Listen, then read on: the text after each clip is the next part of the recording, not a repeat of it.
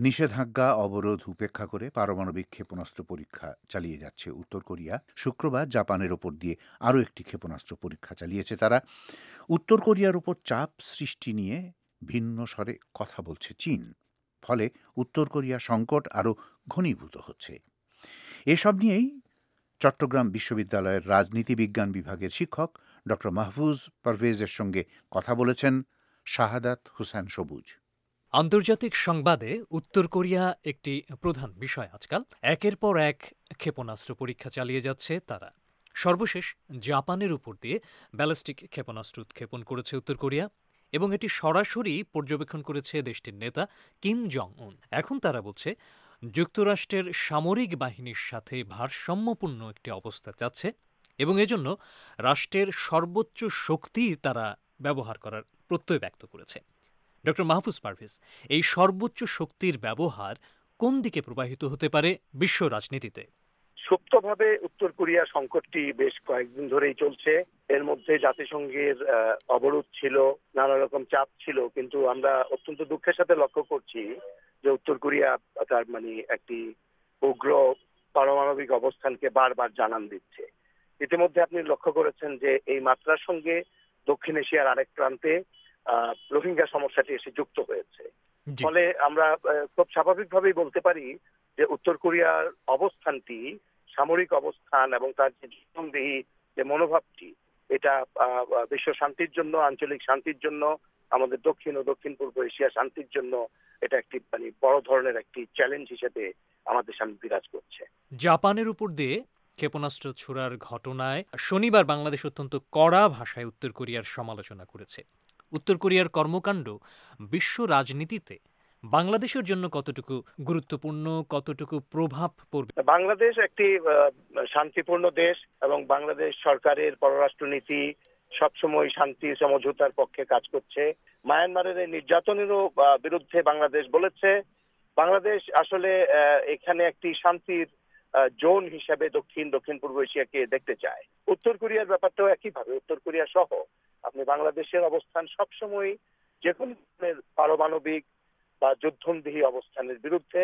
বাংলাদেশ আসলে চাচ্ছে সামনের যে চ্যালেঞ্জ আছে আমাদের এই ক্ষুদা দারিদ্র অশিক্ষাকে দূর করে, কুসংস্কারকে দূর করে, আমরা একটা উন্নয়নের, একটা ডিজিটালাইজ যে একবিংশ শতাব্দীর নানা রকম চ্যালেঞ্জ আছে, কিংবা জাতিসংঘের যে আপনার মিলেনিয়াম গোল আছে সেগুলোর দিকে অ্যাড্রেস করার চেষ্টা করছে।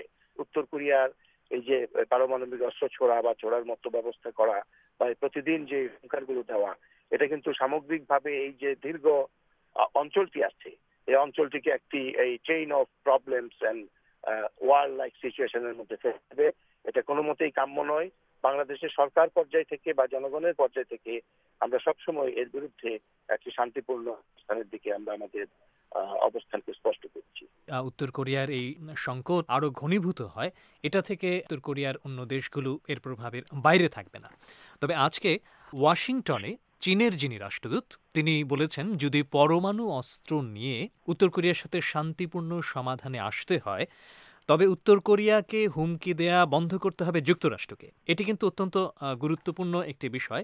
চীনের এটা এটা চমৎকার ভাবে আপনি বলেছেন যে এই অঞ্চলে চীনের অবস্থানটি গুরুত্বপূর্ণ এবং যে কোনো ঘটনার পেছনে প্রত্যক্ষে হোক বা পরোক্ষে হোক আমরা চীনকে দেখতে পাচ্ছি। এবং চীন খুব কম কথা বলে তাদের মিডিয়াতে বা রাষ্ট্র পর্যায়ে তাদের বক্তব্যগুলো খুবই সীমিত আকারে থাকে। ফলে এই যে মানে গণতান্ত্রিক দেশ হিসেবে আমেরিকা বা অন্য দেশগুলো যেরকম ভাবে তাদের ফরেন পলিসিকে ওপেন করে, চীন কিন্তু সেরকম করে না। চীন সম্প্রতি রাশিয়া এসে যুক্ত হয়েছে বলেছে যে মায়ানমারের অভ্যন্তরীণ বিষয়ে যেন কেউ কিছু না বলে। উত্তর কোরিয়ার ব্যাপারে বলা হচ্ছে যে উত্তর কোরিয়ার কে যেন হুমকি দেওয়া হয়। কিন্তু উত্তর কোরিয়া এবং মায়ানমার যে কাজগুলো করেছে, যদি আপনি মানবাধিকার এবং গণতন্ত্রের প্রশ্নে দেখেন, সেখানকার আভ্যন্তরীণ মানবাধিকার, নাগরিক সুরক্ষা এবং এই যে সুরক্ষা অত্যন্ত মানে ভার্নারেবল পর্যায়ে চলে গেছে এবং সেই সব কারণে বিশেষ করে কারণে আঞ্চলিক অশান্তি ছড়িয়ে পড়েছে। পার্শ্ববর্তী দেশ হিসেবে আমরা সংকটাপন্ন হয়েছি, সেখানে শরণার্থীর স্রোত নেমে এসেছে। উত্তর কোরিয়া যদি একইভাবে এই কাজটি করে, তাহলে উত্তর কোরিয়ার আশেপাশের দেশগুলোর মধ্যেও কিন্তু এক ধরনের আতঙ্ক ছড়িয়ে আসবে। সে অবস্থায় চীনের অবস্থানটি আমার মনে হয় মানে উত্তর কোরিয়ার এই দমভক্তি বা উত্তর কোরিয়ার এই সামরিক শক্তি যে মনোভাব, সেটাকে পুষ্ট করবে। সেটা বিশ্ব শান্তির জন্য আরেকটু হুমকিরই কারণ হবে। আমরা এর আগে দেখেছি যে চীন কিন্তু কিছু কিছু ক্ষেত্রে চীনের বিভিন্ন কোম্পানিগুলো যারা উত্তর কোরিয়ার সাথে কাজ করছিল সেগুলো বন্ধ করে দিয়েছে তারা। তাতে করে মনে হচ্ছিল যে চীন বোধহয় বেশ কার্যকরীভাবেই উত্তর কোরিয়ার এই পারমাণবিক কর্মসূচির বিরুদ্ধেই কাজ করছে নিবৃত্ত করার চেষ্টা করছে। না চীন কিন্তু আপনি জানেন যে এখন অস্ত্র ব্যবসাটা এবং অস্ত্র উৎপাদনের ক্ষেত্রে চীনের অবস্থান কিন্তু অনেক এগিয়ে গেছে। আপনি বিশ্বের বিভিন্ন জায়গায় যে সংকটগুলো বিভিন্ন জায়গায় যে আপনার ইনসার্জেন্সি হচ্ছে বিভিন্ন রকম জাতিগত হোক ধর্মগত হোক আপনি সেটা ইসলামিক মিলিটেন্সি হোক কিংবা অন্য ধরনের মিলিটেন্সি হোক তারা অস্ত্র পাচ্ছে করতে তারা তো আর কোনো রাষ্ট্র না যে রাষ্ট্র টু রাষ্ট্র তারা অস্ত্রগুলো পাচ্ছে। কিন্তু অস্ত্র উৎপাদনকারী দেশগুলো সবার কাছেই অত্যাধুনিক অস্ত্র পৌঁছে দিচ্ছে। আপনাকে এটা অবশ্যই বুঝতে হবে এবং আমাদের এটা মনে রাখতে হবে যে বিশ্বের সংকটগুলোর পেছনে বিশ্বের প্রধান অর্থনৈতিক শক্তিগুলো চীন তো অবশ্যই এবং যারা অস্ত্র উৎপাদন করে, তাদের একটি বিরাট ভূমিকা আছে। তারা শান্তির ব্যাপারে, স্থিতিশীলতার ব্যাপারে সত্যিকার অর্থে কতটুক তারা আন্তরিক, সে ব্যাপারেও প্রশ্ন আছে। অতএব চীন ডাবল স্ট্যান্ডার্ডের ব্যাপারটিকে আপনি সঠিকভাবে শনাক্ত করেছেন। চীন এই সব ক্ষেত্রে ভারতের সাথে কিংবা মায়ানমারের সংকটের পেছন দিয়ে বাংলাদেশের সাথে কোনো ব্যাপারে তার কোনো স্পষ্ট ভূমিকাকে সে ক্লিয়ার করছে না। সে একই সাথে উভয় পক্ষের সাথে একটা ডিল চালিয়ে যাচ্ছে এবং পক্ষের কাছ থেকে যত ধরনের সুবিধা নেওয়া যায় সেই কাজগুলো করছে।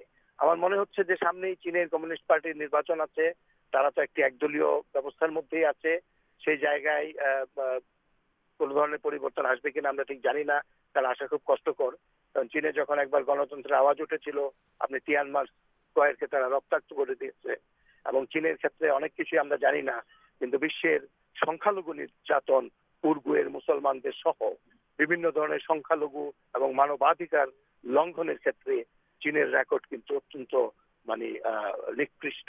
অতএব আমরা চীনকে এই অঞ্চলের এশিয়ার একটি শক্তি, বিশ্ব শক্তিও বটে, কিন্তু এশিয়া, দক্ষিণ এশিয়া দক্ষিণ পূর্ব এশিয়ার শান্তি এবং স্থিতিশীলতা স্থাপনের ক্ষেত্রে আমরা অত্যন্ত দুঃখজনকভাবে চীনের ভূমিকাকে আমরা অত্যন্ত মানে অস্পষ্টভাবে দেখছি এবং কোন ধরনের সংকট নিরসনে চীনের যে একটি কার্যকরী উদ্যোগ হবে বলে মনে করা হয়েছিল, সেটা হচ্ছে না।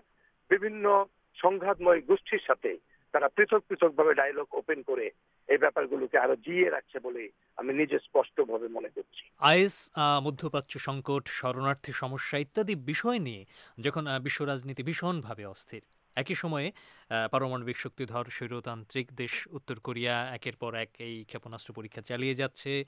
উত্তেজনা ছড়িয়ে পড়ছে পাল্টা ব্যবস্থা হিসেবে উত্তর কোরিয়ার বিরুদ্ধে জাতিসংঘেও নানা নিষেধাজ্ঞা প্রস্তাব পাশ হয়েছে, বাণিজ্য অবরোধের চেষ্টা চলছে। এর মধ্যে আমরা দেখেছি যে কমপক্ষে আফ্রিকার সাতটি দেশ এবছর পর্যন্ত জাতিসংঘ নিষেধাজ্ঞা উপেক্ষা করে উত্তর কোরিয়ার সাথে বাণিজ্য সম্পর্ক অব্যাহত রেখেছে। এই অবস্থাটি আসলে আন্তর্জাতিক রাজনীতির যে চিত্রটি আছে, সেটাকে কিন্তু আমাদের সামনে পরিষ্কার করছে। জাতিসংঘ সহ আন্তর্জাতিক সম্প্রদায়ের প্যারালাল, আরেকটা তাদের নিষেধাজ্ঞা এবং তাদের বক্তব্যের বাইরে কিন্তু একটা কাউন্টার অবস্থা না মানার একটা সংস্কৃতি শুরু হয়েছে, এটা দুঃখজনক। কারণ আপনাকে যে কোনো একটি জায়গায়, আস্থার একটি জায়গায় রাখতে হবে। জাতিসংঘ অনেক ভুল করে। জাতিসংঘের দুর্বলতা আছে, জাতিসংঘে সঠিক পদক্ষেপ অনেক সময় নিতে পারে না। কিন্তু যদি আপনি জাতিসংঘের কথাও আপনি গ্রাহ্য না করেন তাকে অগ্রাহ্য করেন তাহলে এই কেউ কাউকে না মানার যে অবস্থা এই মাৎস্য ন্যায় বলা হয় এটাকে। এই ধরনের মাৎস্য ন্যায় পরিস্থিতিতে বিভিন্ন রাষ্ট্র বিভিন্নভাবে বিভিন্ন সংঘাতে জড়িয়ে যাবে। আমার যে বিষয়টি এই প্রসঙ্গে আপনার নজরে আনতে চাই দর্শক শ্রোতাদের নজরে আনতে চাই সেটা হলো মায়ানমার এবং উত্তর কোরিয়ার ব্যাপারে এখনও পর্যন্ত বিশ্ব সম্প্রদায় জাতিসংঘের ফোরামে হোক বা আলাদা ফোরামে হোক তারা কিন্তু বসছে না। এই যে বিলম্বিত করার যে প্রয়াস এর ফলে কিন্তু মানবিক সংকট এবং এই যে ক্যাটাস্ট্রফি যেটাকে বলা হয়, সেটা কিন্তু অনেক বেড়ে যাবে। আমার মনে হয় যে বিশ্বের অন্যান্য দেশগুলো, চীন সহ, মার্কিন যুক্তরাষ্ট্র সহ ইউরোপিয়ান ইউনিয়ন, তাদেরকে যদি মানে শান্তির জন্য, এই অঞ্চলের শান্তির জন্য তাদেরকে কোনো ধরনের আন্তর্জাতিক সম্মেলন, কোন শীর্ষ পর্যায়ে হোক বা অন্য পর্যায়ে হোক, অবিলম্বে ডাকা দরকার।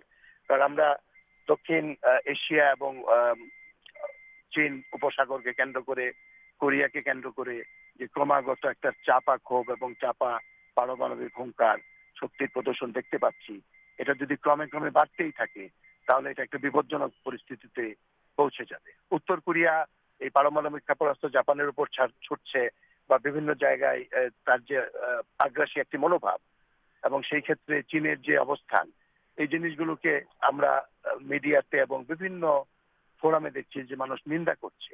এটা আরও তীব্র হওয়া দরকার। তাহলে যুদ্ধমবিহী মানুষ পৃথিবীর ইতিহাসে বিভিন্ন সময়ই থাকে।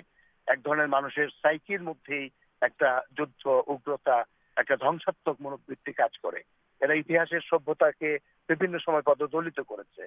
আপনি ইতিহাসের যেমন স্বর্ণালী নির্মাণের কথা আপনি জানেন, আপনি নন্দনতাত্ত্বিক দিক থেকে পৃথিবীকে সুন্দর করার মানুষ যেমনি আছে, এই পৃথিবীকে হত্যা, লুণ্ঠনের এবং ভীতির একটি জনপদে পরিণত করার জন্য কিছু মানুষ কিন্তু আছে। আমি বিশ্ব সম্প্রদায়ের প্রতি এবং মানবিক মানুষদের প্রতি মনে করি যে আমাদের অবিলম্বে এই ব্যাপারে আরও সোচ্চার হওয়া দরকার।